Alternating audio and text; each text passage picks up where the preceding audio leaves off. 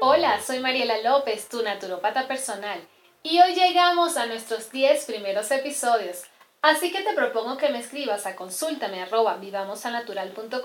y me digas sobre qué temas de salud quieres que hable en los próximos podcasts. Mientras tanto, te voy a hablar de la fibra. La fibra no es todo igual, la es soluble e insoluble. La fibra soluble se disuelve en agua y nos ayuda a disminuir los niveles de glucosa y colesterol en la sangre, mientras que la insoluble no se disuelve en agua y promueve el movimiento del tracto intestinal, aumentando el volumen de las heces. La fibra no es digerida por el cuerpo, solo funciona como combustible para el estómago. Por eso, si no tomas mucha agua, las heces se quedan atrapadas en el recto.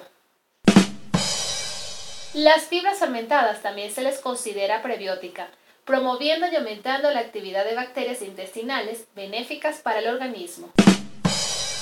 La fibra, como cualquier otro componente de los alimentos, no debe consumirse en exceso, ya que también causa daño al organismo. Por ejemplo, puede disminuir la absorción de minerales al no permitir que la glucosa pase directamente al torrente sanguíneo. Pero bueno, seamos sinceros, en nuestras actuales sociedades el consumo de fibra es muy bajo.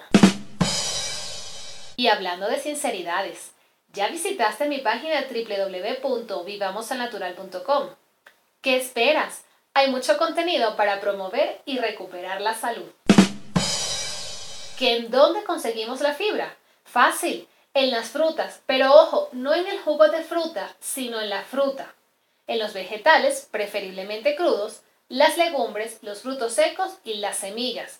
Ah, también en los cereales integrales. La fibra previene el estreñimiento, pero recuerda, hay que tomar mucha agua. La fibra mantiene limpio y sano el intestino, lugar donde nacen todas las enfermedades si no está libre de toxinas. Por eso se asocia a la prevención de las alergias y el cáncer de colon.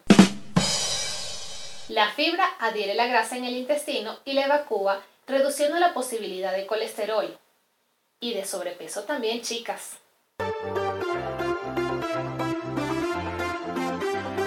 Si te gustó este contenido, compártelo.